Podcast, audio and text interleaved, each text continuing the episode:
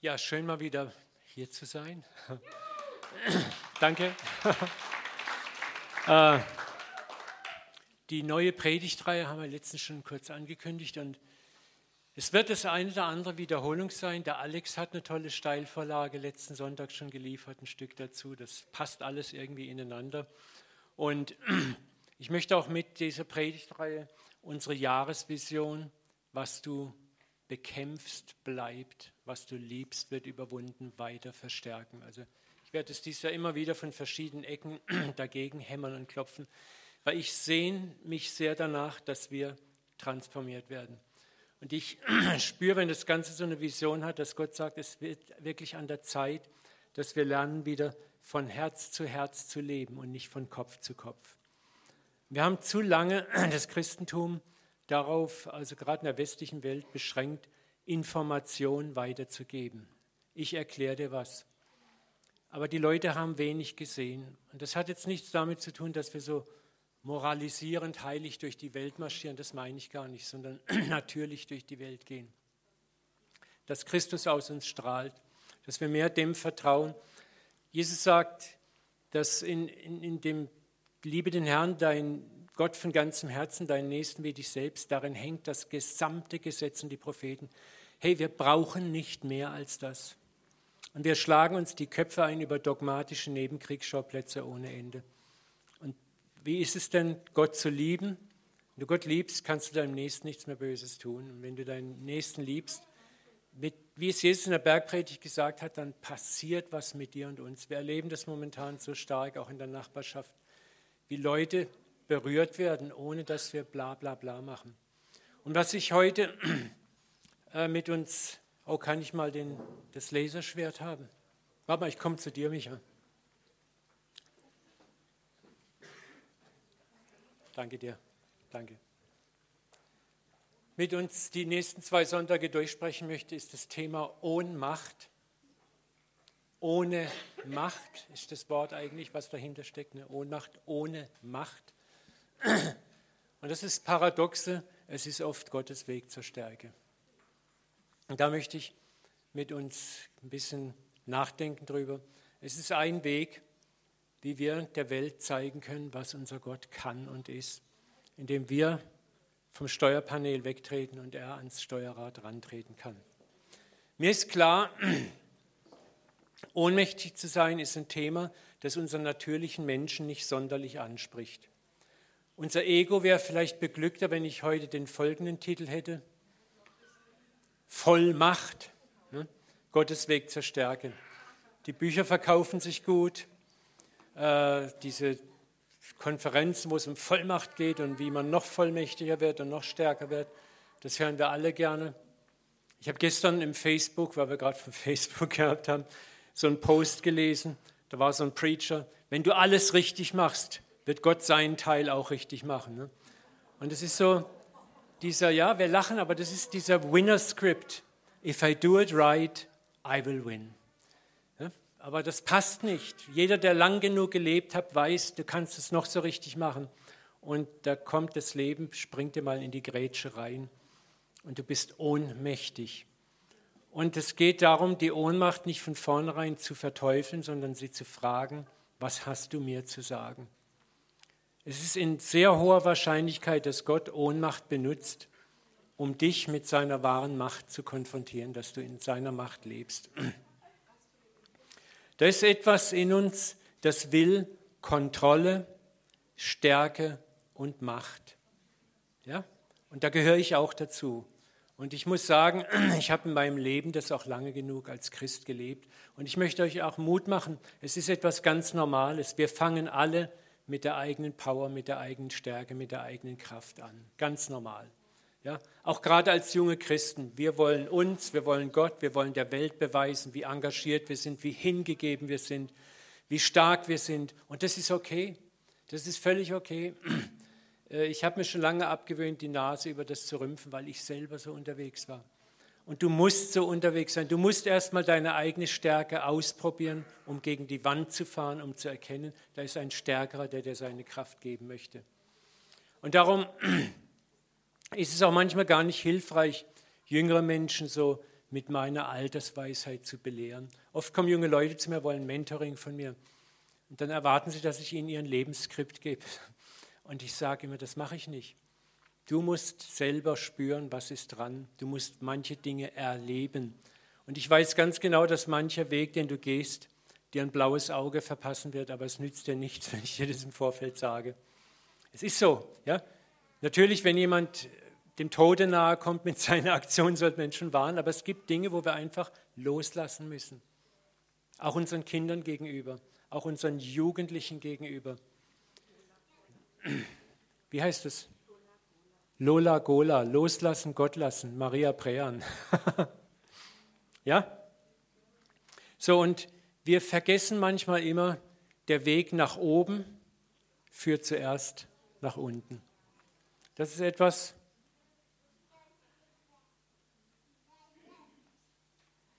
Ja, ups, so. Der Weg nach oben führt zuerst nach unten. Und das, was Jesus, das ist exakt, wo er uns eigentlich einlädt, das Kreuz zu tragen. Das Kreuz ist nicht diese Selbstgeißelung, ich peitsche mich, ich schlage mich und ich muss immer nur leiden. Darum, davon rede ich gar nicht. Sondern das Kreuz zu tragen bedeutet manchmal die Erfahrung zu machen, auf meine eigene Stärke verzichten zu müssen. Oder zu erkennen, meine eigene Stärke taugt nichts egal wie toll sie ist, egal wie wohlmeinend, wie gut gemeint sie ist. Und da loszulassen, das bedeutet manchmal ans Kreuz zu gehen, buchstäblich. Ne? Ich möchte nochmal gern, in meiner vorletzten oder vorvorletzten Predigt habe ich nochmal dieses Bild vom Löwe und vom Lamm aufgegriffen, was auch häufig im Facebook gern, das ist das Avatar ganz vieler Christen, der Löwe. Es ist okay. Äh, wenige haben das Lamm. Warum? Ne? Schauen wir nochmal drauf. Was uns am Löwen und am Löwenchristentum fasziniert, ja, das ist am Löwen die Kampfstärke. Boah. Genau, da brüllt der Löwe von Juda. das ist das, was Jesus sagt, lasst die Kinder zu mir kommen, solcher ist das Himmelreich. Kampfstärke, seine majestätische Erscheinung, seine Erhabenheit, die Kraft, all das möchten wir gerne mit unserem Christsein so darstellen. Aber ich sage dir eins, ohne ein transformiertes Herz kommt zum Löwen ganz schnell die Arroganz, der Hochmut und die Selbstgerechtigkeit. Und ich sehe es sehr häufig bei sogenannten, ich sage es mal, Löwenchristen, auch in den Posts, ich in Facebook, ich, bin, ich poste gern Positives noch auf Facebook, ich mag keine negativen Sachen. Aber wie viel Negatives gepostet wird, wie viel Herabsetzung anderer, wie viel Verurteilung anderer, wie viel Arroganz. Und das ist diese Löwennatur, die nicht erneuert ist. Und mit der kann Gott wenig anfangen. Die fügt dem Christentum mehr Schaden zu. Das war die Tragik des Christentums nach der Erhebung zur Staatsreligion. Vorher war das Christentum Lammesreligion und im vierten Jahrhundert, als Konstantin das Christentum zur Staatsreligion erhob, wurde das Christentum zum Löwenchristentum. Und es war eine jahrhundertelange Geschichte aus Blutvergießen, Terror im Namen Jesus, der mit dem Jesus, der wirklich auf Erden gelebt hat, nichts mehr zu tun hatte. Der Jesus, den sich die Kirche zurechtgebastelt hatte, war ein Jesus, der war ein Pantokrator, ein absoluter Herrscher, ein majestätischer König, der mit Gewalt geherrscht hat. Sie haben Gott in ihr eigenes Ebenbild verkleidet, die Menschen. Und dieser Jesus hatte nichts mehr Lammhaftes an sich. Weißt du, das Problem ist, für menschliche Machtausübung ist das Lamm eben nicht brauchbar. Um einen Staat zu regieren, ist das Lamm nicht brauchbar. Da müssen wir mal nachdenken drüber. Das war die Tragik des Christentums über Jahrhunderte hinweg. Gott sei Dank hat sich das langsam geändert. Aber ich möchte noch mal einen Sidekick machen. Das Phänomen des IS, was wir erleben, ist im Grunde genommen das Phänomen, was wir als Christen über Jahrhunderte auch gelebt haben. Mit Blutvergießen, mit Gewalt, Glauben, Gott einen Gefallen zu tun. Und das hat Jahrhunderte gedauert, bis die Menschen das begriffen hatten. Und darum lasst uns auch den IS nicht verachten, auch im Facebook nicht verachten oder Leute im Islam, sondern lasst uns inbrünstig für sie beten. Dass sie auch transformiert werden, wie wir transformiert worden sind. Denn unsere Ur, Ur, Ur, Ur, Ur, Ur Voreltern waren genauso schräg unterwegs. Feuer, das ist das heilige Feuer, das Feuer Gottes, was fällt. Nochmal, das passiert mit uns auch, wenn du heute Löwenchrist sein möchtest, Christ aus eigener Kraft, aus eigener Stärke, dann hast du nicht die Lammesnatur, sondern die Löwennatur, die unerneuerte. Gottes Ziel aber ist in uns, den Löwen und das Lamm zu vereinen. Der Löwe, der Gras frisst. Das ist das interessante Bild. Ne? Der Löwe, der aussieht wie ein Löwe, aber die Natur eines Lammes hat. Und diese Lammesnatur war am Kreuz diese Aussage, wo Jesus sagt, Vater, vergib ihnen, denn sie wissen nicht, was sie tun. Was hat er vorher noch gesagt? Ich könnte mit Leichtigkeit zwölf Legionen Engel herbeirufen, die mich aus allem raushauen. Aber am Kreuz sagt Jesus, Vater, vergib ihnen, denn sie wissen nicht, was sie tun, sie alle. Die Römer, der Horat, die Schriftgelehrten, die Sadduzäer, die Pharisäer, alle. Und im weiteren Sinne gehört jeder von uns mit dazu. Wir wissen auch oft nicht, was wir tun. Und Gott ist, sieht so gnädig auf uns herab, so voller Gnade und so voller Erbarmen. Darum sagt Jesus, seid barmherzig, wie euer Vater auch barmherzig ist. Richte nicht, dann wirst du nicht gerichtet. Verurteile niemand, dann wirst du nicht verurteilt. Sprech frei, dann wirst du freigesprochen. Weißt du, und da kommst du erst hin, wenn du Ohnmacht erlebt hast, wenn du an dir selber zerbrochen bist, wenn Gott dich eines Tages an deine eigene Ohnmacht geführt hat, wo du dich selbst moralisch nicht mehr vervollkommnen kannst, wo du immer und immer wieder scheiterst an irgendwelchen Ecken und Kanten, wo du merkst, dass du andere nicht transformieren kannst, wo du einfach merkst, ich schaffe es nicht. Und da passiert Ohnmacht. Und da passiert das, wo wir dann sagen, okay, Jesus, ich brauche dich, ich brauche diese Barmherzigkeit, ich brauche sie auch. Das Lammeschristentum, Ohnmacht bedeutet auch auf äußere Macht und Drohung und Einschüchterung zu verzichten. Ich ändere den anderen nicht mehr mit Drohung, mit, mit Einschüchterung, mit, mit irgendwelchen Kraftakten, sondern ich liebe ihn da rein. Das kostet viel Zeit und viel Energie. Der zweite Schritt, über den wir auch wie immer wieder reden werden, ist du selber. Wer möchte von euch nicht gerne ein anderer sein? Aber wenn du dich bekämpfst, wirst du da nicht hinkommen. Aber wenn du dich liebst und annimmst, in deiner Zerbrechlichkeit, in deiner Zerbrochenheit, weil du begriffen hast irgendwann, dass Gott dich gerade in deiner Zerbrochenheit liebt, wirst du erstaunliche Resultate erfahren. Aber auch dazu gehört erstmal an die Ohnmachtsgrenze zu stoßen, wo ich merke, ich schaffe es nicht. Damn, I can make myself holy verdammt, ich kann mich selbst nicht heilig machen. Diese Erkenntnis einzugestehen, das braucht Zeit. Da müssen wir einige Jahre manchmal zurückleben. Aber dann zu sagen, und I'm still accepted, ich bin immer noch angenommen. Amen. Aber das, diese Ohnmacht, diese Lammesnatur bringt Früchte hervor in uns, die Gott sehen möchte. Ein freiwillig überführtes Herz, ein Liebestaten, die aus Liebe geschehen, nicht aus religiösem Druck oder Angst oder einer religiösen Performance in der Furcht, ich genüge Gott nicht, sondern was ich tue, tue ich aus Liebe. Und ich kann es immer und immer wieder sagen, Gott ist glücklicher über eine kleine Tat der Liebe als über eine große Tat, die erzwungen ist aus Religiosität. Er liebt es, was authentisch in dir existiert und nicht was unauthentisch existiert, was du vielleicht für die Galerie oder die Front machst. Jesus sagt nicht umsonst, Furcht ist nicht in der Liebe durch den Apostel Paulus. Furcht ist nicht in der Liebe. Wenn du aus Furcht angetrieben bist, dann bist du nicht in der Liebe. Dann hast du nicht verstanden, was Liebe ist. Und dann agierst du aus Angst und das ist exakt das, was Gott nicht möchte.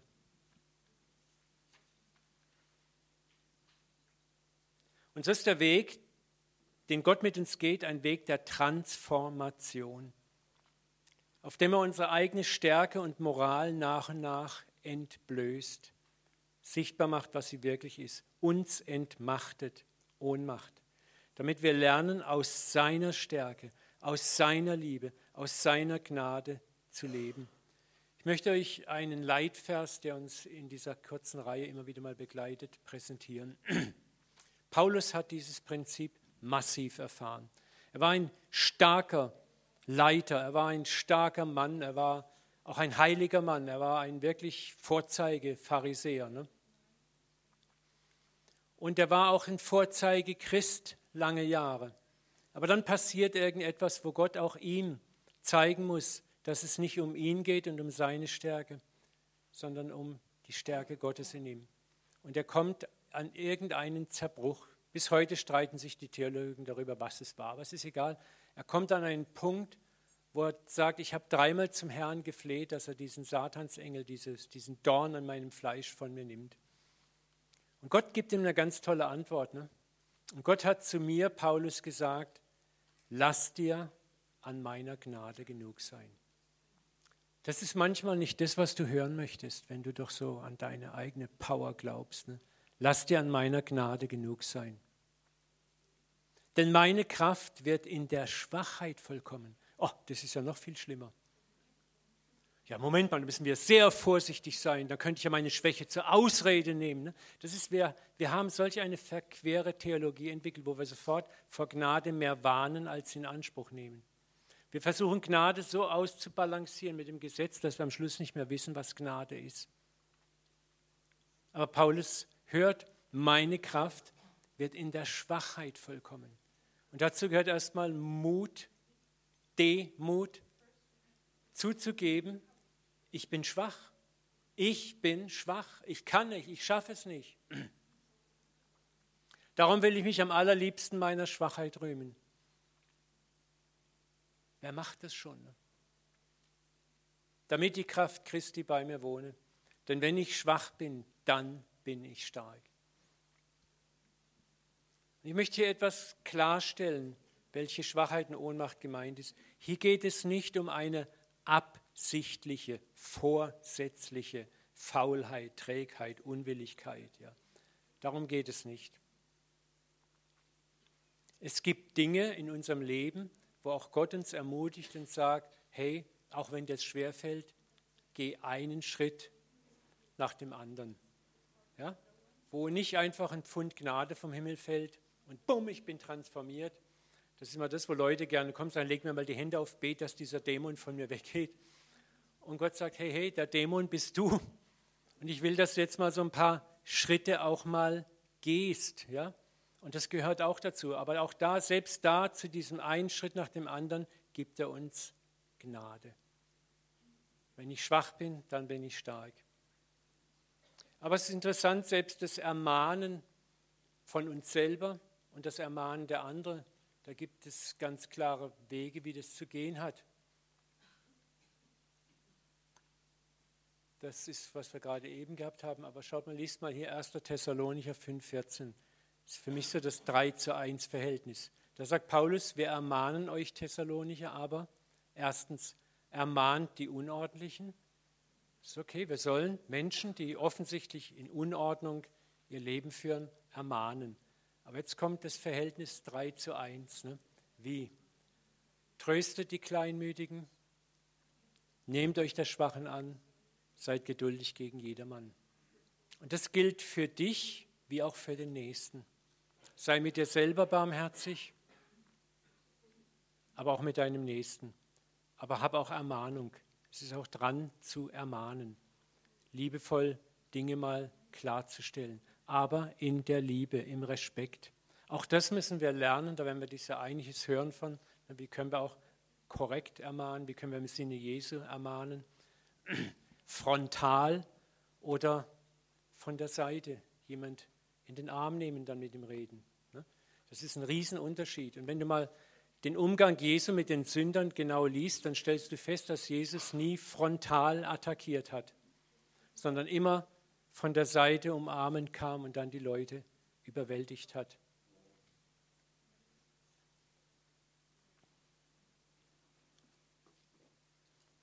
Die Ohnmacht, von der ich rede, ist in zwei Richtungen. Innerlich Gott möchte unser Verlangen, uns selber zu heiligen und moralisch zu verbessern, an die Wand fahren. dass du da einfach kommst und merkst, ich schaffe es nicht. Und die zweite Richtung ist äußerlich.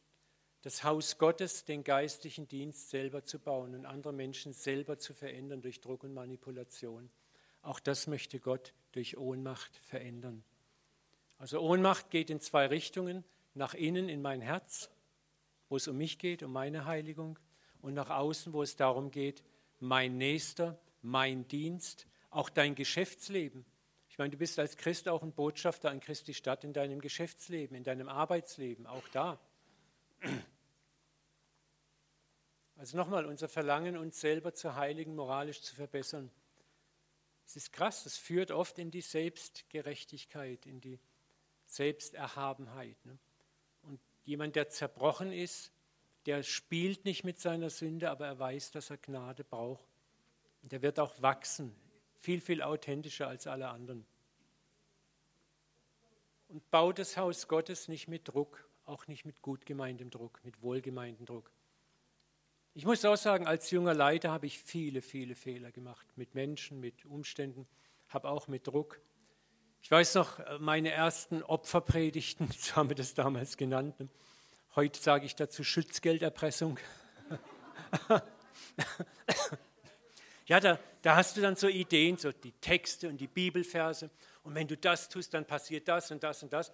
Und dann baut man so ein sanftes Drohszenario auf und jeder hat Angst und stürmt nach vorne, um sein Schutzgeld zu geben. Ne? Also entschuldige mal, wenn ich das so dramatisch, aber so läuft das oft. Ne? Aber Gott weiß das und er ist gnädig und dann lehrt er uns langsam auch, auch dort anders zu agieren als Leiter. Und da sage ich mal, und das erfordert für dich als Leiter auch etwas. Wir überlegen uns als Leiterschaft, ich kann da ganz offen drüber reden, auch, wie machen wir hier unser Opfer, wie gestalten wir das? Ne? Äh, das ist gar nicht einfach. Ne? Man möchte ermutigen, aber man möchte auch nicht manipulieren. So, und da den richtigen Weg zu finden, das ist ein echtes Ringen. Ja? Und das gilt auch mit anderen Dingen so, wie bringe ich Menschen zum Glauben, durch Manipulation oder durch Liebe. So, und da führt uns Gott manchmal auch eben in die Ohnmacht, wo ich sage, Herr, ich kann es nicht, mach du. All das geschieht in einem lebenslangen Prozess. Und wenn wir diese Prozesse nicht verstehen, was, was Ohnmacht manchmal ist, dann kämpfen wir manchmal in unserer Ohnmacht gegen Gott. Wenn meine Ohnmacht ist was Schlimmes, jetzt muss ich kämpfen. Und eigentlich kämpfst du gegen Gott, der dir so nach und nach die Stützen wegzieht. Ich möchte euch ein Poem von Richard Rohr lesen, Ohnmacht.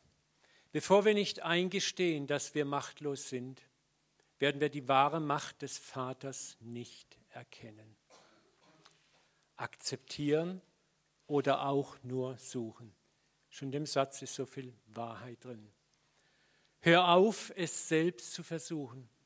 Hör auf, mit Gewalt gegen die Realität deiner Probleme anzurennen. Die Probleme in dir, die Probleme außerhalb von dir.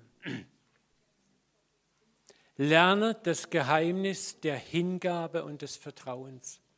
Es ist ein Geheimnis, es ist nicht leicht. Dann wird es geschehen an dir, durch dich, mit dir, in dir.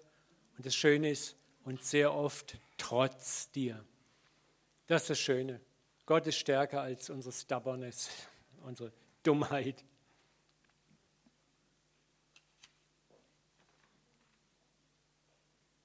Schauen wir uns eine bekannte Geschichte eines großen Propheten aus dem Alten Testament an, in dem wir dieses Muster eigener Stärke, eigenes Tun, das Gott zerbrechen muss, erkennen. Es ist die uns sehr, sehr wohlbekannte Story von Elia in seinem Kampf gegen den Götzendienst Israels. Wenn die ganze Geschichte interessiert, du kannst in 1. Könige 18.1 bis 1. Könige 19.16 nachlesen. Ich möchte es ein bisschen komprimieren. Da wird Elia eines Tages von Gott beauftragt, sich dem König zu zeigen. Und mehr wird nicht gesagt. Und dann arrangiert er mit dem König ein Treffen der Baals-Propheten auf dem Berg und äh, Horeb und dann bringen sie Opfer, er kennt die Geschichte und wessen Gott der Feuer vom Himmel fallen lässt, ist der wahre Gott. So weit, so gut. Als dann Gott auf das Ansinnen Elias antwortet und sein Feuer vom Himmel fällt, das Opfer verzehrt. Dann sagt Elia hinterher, schnappt alle Baalspropheten und schlachtet sie ab. Dann kommt eine interessante Reaktion. 1. Könige 19, 2 bis 4. Da sandte Isabel, die Königin, einen Boten zu Elia und ließ ihn sagen, die Götter sollen mir dies und das tun, wenn ich morgen um diese Zeit mit deinem Leben nicht genauso verfahre, wie du mit jener Leben. Was du sähst, wirst du ernten, auch als Frommer. Als er solches vernahm, machte er sich auf und lief fort um seines Lebens willen. Es ist krass. Ne? Ich habe es schon mal gesagt, ich glaube nicht. Nirgendwo findest du, dass Gott diesen Massenmord angeordnet hat. Es war seine Idee. Es war sein Eifer, seine Überzeugung, ich tue jetzt ein gutes Werk für Gott. Aber wenn es für Gott getan wäre, warum kriegt er solche entsetzliche Angst? Er machte sich auf und lief fort, kam nach Beersheba, ließ den Knaben daselbst. Er ging in die Wüste eine Tagesreise weit, setzte sich unter einen Ginsterstrauch. Jetzt kommt es, er bat sich den Tod typisch posttraumatisch-depressives Verhalten. Er sprach, es ist genug. Mir reicht's, mir, ich habe die Schnauze voll von meinem Dienst. Er spürt irgendwie, es hat keinen Sinn mehr. Aber nicht, was Gott ihm aufträgt, sondern er wird jetzt zum ersten Mal mit seiner eigenen Ohnmacht konfrontiert, wenn wir den Dienst Gottes selber machen. Und ich möchte hier kurz stehen bleiben. Ich war auch schon oft an dem Punkt, wo ich gesagt habe, mir reicht's. Und das war nicht, weil Gottes Aufgabe so schwer ist, sondern weil ich sie in, seiner, in meiner Stärke machen wollte. Und dann kommst du an den Punkt, wo du sagst, mir reicht's. Wir neigen dazu, uns zu überfordern, Sachen zu tun, die Gott uns niemals auferträgt. Wir wollen heiliger sein als Gott selber. Es ist genug, nimm meine Seele, ich bin nicht besser als meine Väter. So diese, diese Selbstbeurteilung ist ein typisches Muster, wenn wir versuchen, Gottes Werk selber zu machen. Und wenn wir selber arbeiten, dann kämpfen wir oft mit Manipulation, Drohung, Gewalt, Angst. Und wir erzeugen oft nur einen Kreislauf negativer Früchte. Es ist dasselbe, wenn du versuchst, geistlichen Dienst in dieser Art zu machen, dann kommen negative Früchte raus. Wenn du versuchst, in deinem Geschäftsleben mit negativen Methoden zu arbeiten, kommt Negatives raus. Wenn du versuchst, in deiner Familie, in deinem Eheleben, überall dort mit Manipulation, Druck und Gewalt zu arbeiten, egal wie gut du es meinst, kommt nur Negatives raus. Und du bist am Schluss dort, wo Elia ist. Es ist genug, nimm meine Seele. Elia erntet die Früchte seines Dienstverständnisses, die nicht von Gott kamen. Elia mordete diese Priester ab, weil er dachte, Willen, den Willen Gottes zu tun. Schauen wir mal noch ein anderes verzerrtes Gottesbild an. Das ist eine wunderbare Parallelstelle. Ich zeige jetzt nicht die Folie, Lukas 9, 54. Als aber die Jünger Jakobus und Johannes, ne, die Donnersöhne, sahen, dass Jesus in diesem samaritanischen Dorf nicht aufgenommen werden sollte, sagten sie, Herr, willst du, so sollen wir sagen, so wollen wir sagen, dass Feuer vom Himmel herabfalle und sie alle verzehre, wie auch Elia getan hat. Interessant, ne? Es hat sich in den Jahrhunderten nichts verändert. So. Es war immer noch dieses grundsätzliche Bild da, wer nicht für uns ist, ist gegen uns und der kriegt die ganze Schärfe der Strafe Gottes zu spüren. Feuer, Tod und Regen. Und was sagt Jesus? Das ist interessant. Ne? Er aber wandte sich um, bedrohte sie. Also hat schon jetzt, boah, nicht der sanfte Jesus, jetzt kam der Löwen Jesus. Ne? Und sagte, wisst ihr nicht, wessen Geisteskind ihr seid? Diese Jünger leben demselben Muster wie Elia, Gewalt, Angst und Einschüchterung. Und Jesus reagiert scharf, indem er sie darauf hinweist. Zum einen sagt er, überleg mal, welcher Geist dich da eigentlich antreibt. Wessen Geist ist es eigentlich? Und überlege eigentlich, welcher Geist denn in dir wohnt. Der Löwengeist oder der Lammesgeist. Und Jesus hat es nicht nötig, ein Dorf einzuäschern, nur weil es ihn nicht aufnimmt. Er sagt, ich bin gekommen, um die Seelen zu retten und nicht zu vernichten.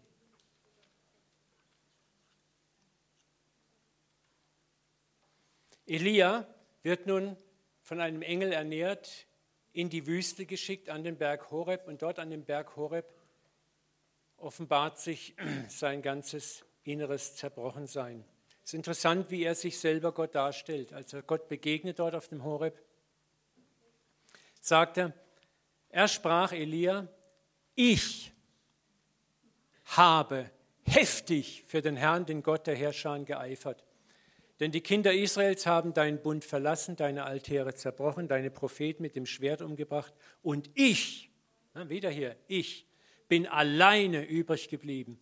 Und sie trachteten mir danach, das Leben zu nehmen. Was sagt die göttliche Antwort? Das ist interessant im Römer 11, 14, 11, 4. Ich, das ist jetzt Gott, habe mir übrig gelassen 7000 Mann, die ihre Knie vor Baal nicht gebeugt haben. Vor zwei Wochen hat Gott mir die Geschichte völlig neu aufgeschlossen. Ich war so richtig überrascht. Elia gibt zunächst mal unverblümt zu, dass er heftig für Gott geeifert hat. Das hört sich fast gönnerhaft an. Schau mal Gott, ich habe mir so den Hintern aufgerissen und du machst da gar nichts und guck mal, was ich alles getan habe. Und jetzt, jetzt sind die mir noch im, hinterher nach meinem eigenen Leben. Geht ja wohl gar nicht. Ne? Ich bin der Einzige, der die Fahne noch hochhält. Sprung nach 2016. Wie viele Christen agieren heute genauso? Also ich kenne so viele Christen, wenn man ihnen zuhört, ist immer Alarmstufe rot. Immer ist der Abfall vom Glauben extrem schlimm. Noch nie war es so schlimm. Noch nie war Deutschland so gottlos wie heute. Und man müht sich doch so massiv ab. Und dann hört man, wie viel Gegenwind. Ich werde so verfolgt, ich werde so verachtet. Und dann, wenn du mal ein bisschen nachguckst, fragst du dich, ja, woher kommt das denn? Wenn du so auftrittst, wenn du so agierst. Wie viel Gegenwind ist wirklich unnötig und kommt nur davon, weil viele Christen wie Elia ihr eigenes Ding im Namen Gottes drehen und Gott ist nicht drinnen. Was viele Christen auch heute oft übersehen, ist, dass Gott in absoluter Kontrolle ist und nicht wir. Da, wo wir denken, es glaubt ja niemand mehr außer mir. Wir sind die arme kleine Schar, mein kleiner Club und Gott. Da teilt Gott dir souverän Folgendes mit. Schau mal, wie groß mein Volk ist, was ich in dieser Stadt, in diesem Land habe. Glaubt ihr, Elia hat, nicht, hat das überhaupt nicht geahnt. Und das 7000 ist in der hebräischen Wortwahl, also gibt es ja diese Zahlenspiele, bedeutet ja eine unbegrenzte Schar. Und das ist das, was uns heute auch immer wieder vor Augen führen müssen. Das Volk Gottes ist immer noch größer, als wir denken. Gott ist immer noch mehr in Kontrolle als wir. Nicht wir werden unsere Nation erretten, er wird unsere Nation erretten. Nicht wir werden diese Stadt retten, er wird die Stadt retten. Und wir tun gut, einfach zu sagen, Herr, wir sind ohnmächtig, aber jetzt lass uns an deiner Macht teilhaben, in deine Pläne hineinkommen. Lass dich nicht von diesem Übereifer Schwarzmaler Endzeitblick infizieren sondern halte mal diese Story vor Augen, das sagt Gott wieder und wieder, ich habe mir übrig gelassen 7000. Und hier setzt Gott an, Elia und uns ohnmächtig zu machen, wo wir meinen, ohne uns geht gar nichts.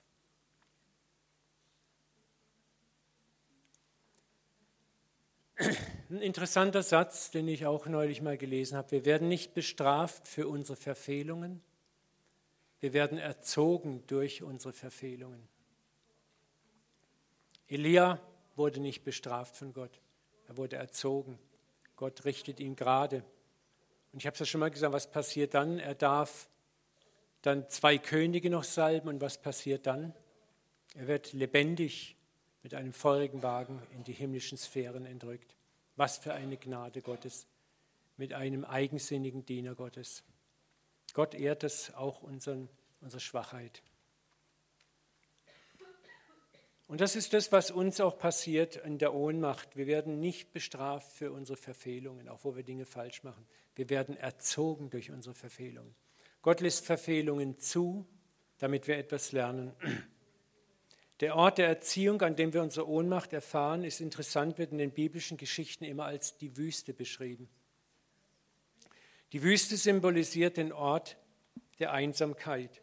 Jesus war dort, Paulus war dort. Alle Männer Gottes, die du dir vorstellen kannst, waren in der Wüste, in der Wildnis, wo Gott sie transformiert hat. Und wie gesagt, Wüste ist der Ort der Einsamkeit und der Leere. Dort sind keine Freunde und keine Helfer mehr. Nur noch du und Gott. Wüste. Und vielleicht kennst du auch diese Lebenswüsten. Deine Freunde, wo sind sie? Deine Helfer, wo sind sie? Und Gott macht das mit Absicht. Hör auf, dagegen zu kämpfen. Hör auf, deine Freunde zu blamieren, dass sie nicht da sind. Gott hat sie dir entzogen, weil er sagt, ich will dein Freund sein. Ich will dein Helfer sein. Du trittst mir jetzt in der Wüste gegenüber eins zu eins. Du sollst erkennen, dass ich dein einziger Freund, Helfer und vor allen Dingen deine Ressource für alles bin und nicht die anderen. Nicht der Mammon, das, worauf du vertraust, heißt der Mammon. Was bietet die Wüste noch? Gleißendes, unbarmherziges Sonnenlicht. Ein Bild für die Überführung durch den Geist Gottes in der Wüste. Dort werden wir befähigt, in der Wüste unsere Fehler, unsere Fehltritte unsere Schattenseiten in absoluter Klarheit zu erkennen. Nicht schamhaft und ängstlich überführt, sondern wir begreifen einfach, wow, es ist so. Wir werden überführt. Wir werden von unserer Ohnmacht überführt. Was da geschieht, ist kein sinnloses Abstrafen und Einschüchtern, sondern ein liebevolles Handeln, was wir. Ah, den Vers habe ich nicht lese mal vor, Hosea 2,14. Darum siehe, ich will sie locken. Ich will sie und dich in die Wüste führen und freundlich mit dir reden. Was macht Gott in der Wüste? Abstrafen, anklagen, nein. Er will dort an diesem Ort freundlich mit dir reden. Freundlich. Das ist das, was du dir, in, wo du in einer Ohnmachtssituation bist, vor Augen führen musst. Er möchte freundlich gütig, voller Erbarmen mit dir leben. Da werde ich dir deine Weinberge zurückgeben und das Tal Achor zum Tal der Hoffnung machen. Ne? In der Wüste ist der Ort, wo Gott gleichzeitig erstattet, segnet, unglaublichen Segen bringt. Dann wirst du singen wie zur Zeit meiner Jugend. Alsdann wirst du mich Herr, wirst du mich meinen Ehemann nennen und nicht mehr mein Baal, was eigentlich Herr heißt. Da kommt dieser Wechsel auch der Beziehung, wo Gott nicht mehr Herr ist, der, der Gott da oben, ich da unten, sondern mein Ehemann. Eines dieser drei Bilder, Kind, Freund und äh, Ehefrau, Ehemann. Ne? Das ist so wunderbar. Gott sucht die Intimität. Und das möchte er durch Ohnmacht auch transformieren. Im Hohen Lied kommt die Braut auf den Bräutigam gelehnt aus der Wüste. Und das ist die Position, die wir haben sollen. Ich möchte dir sagen, er ist dir immer zugewandt, auch in der Zeit deines Eigensinns. Er weiß, dass wir nur durch Erfahrung lernen und nicht durch Moralisieren. Ich möchte jetzt zum Ende kommen und euch bitten, mal still zu sein, mal die Augen zu schließen. Manche haben sie ja schon geschlossen. War kein Complaint, ist okay. Ich, ich muss manchmal auch die Augen zumachen, dann höre ich besser zu. Absolut. Ich möchte dich bitten, mal dich zu fragen, wo bist du gerade ohnmächtig, ohne Macht?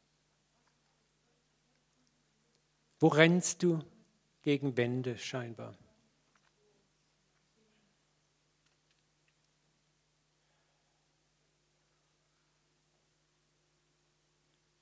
Versuch's mal in einem Wort oder vielleicht in einem kurzen Satz für dich festzunageln und den halt mal vor dein Auge, vor dein Herz.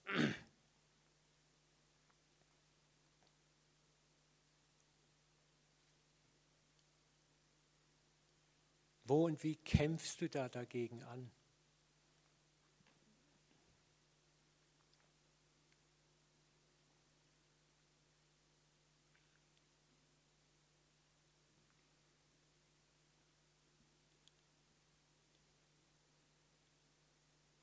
Und wo will religiöse Scham dich abhalten, dich gerade da in dieser Situation in seinen Arm fallen zu lassen?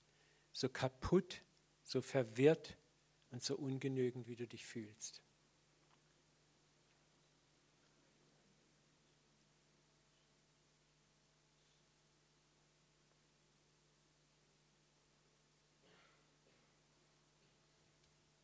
Ich möchte, dass du jetzt diesen verlorenen Sohn nochmal visualisierst, wo wir hier das Bild auch vorne haben. Vielleicht hilft dir auch das Bild anzugucken. Genauso wie er nach Hause kam, zerbrochen, kaputt, voller Scham wahrscheinlich. Aber er kam nach Hause. So sollst du jetzt zum Papa rennen. Und ich glaube, zu dem Sohn, dem verlorenen Sohn, hat der Vater auch was Wichtiges gesagt.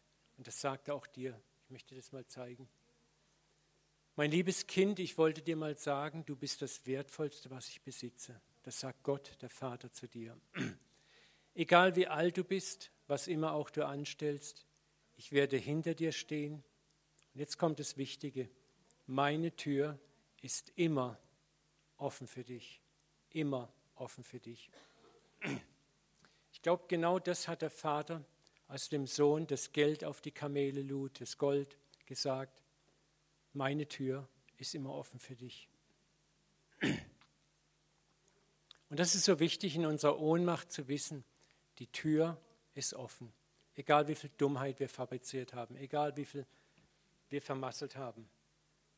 In deiner Ohnmacht wartet er bereits auf dich und rennt dir entgegen, wie dieser Vater in dem Gleichnis seinem Sohn entgegengerannt ist, um dich neu auszustatten mit seinen Ressourcen, mit seiner Macht, mit seiner Stärke zu bekleiden. Ich möchte abschließen mit einem Zitat von Brennan Manning, einer meiner Lieblingsautoren aus dem Buch The Ragamuffin Gospel. Ja, je zerbrochener du wirst, je ohnmächtiger dich das Leben macht, umso mehr ist das Grandiose der Gnade des Vaters in dir zu sehen. Und wie ich erkenne, dass ich weit unfähiger zur Heiligung bin, als ich je dachte, erkenne ich, dass er mich größer macht, als ich je hoffte. Lass uns beten. Vater, wir danken dir für dein Wort. Wir danken dir, dass du wunderbare Pläne über unser Leben hast, über jedes Leben ohne Ausnahme hier im Raum, Vater. Danke, Vater, dass du an uns arbeitest, Tag ein, Tag aus. Und danke, dass es einfach das ist, dass du uns unserer natürlichen Stärke beraubst, die wir so oft verehren, anbeten, ja fast vergöttern manchmal.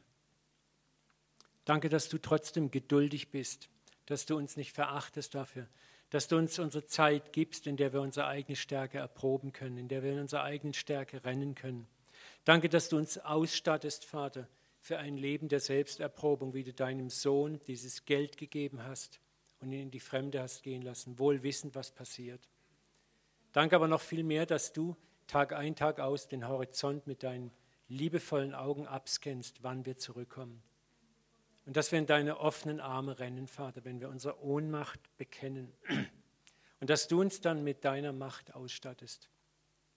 Der Macht des Lammes, der Macht der Barmherzigkeit, der Güte, des Erbarmens.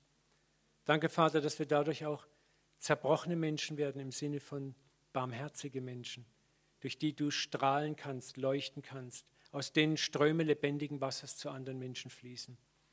Danke, Vater, dass es wahr ist, dass wer uns sieht, den Vater sehen wird, dass das immer mehr, auch gerade durch Schwäche, wenn ich schwach bin, bin ich stark, passieren wird. Papa, und so bete ich jetzt auch, dass du jedem Einzelnen hier im Raum hilfst, wo wir gerade unsere Ohnmacht betrachtet haben, Teile dieser Predigt, Teile dieser Wahrheiten zu implementieren, anzuwenden. Vater, dass du Trost schickst, dass du uns in dieser Woche auch echt mit Erfahrungen deiner Güte, in deiner Gnade segnest, dass wir spüren, wir sind sicher in deinen Armen. Wir sind total sicher, auch da, wo wir uns total ohnmächtig fühlen, Vater. In Jesu Namen. Amen. Amen.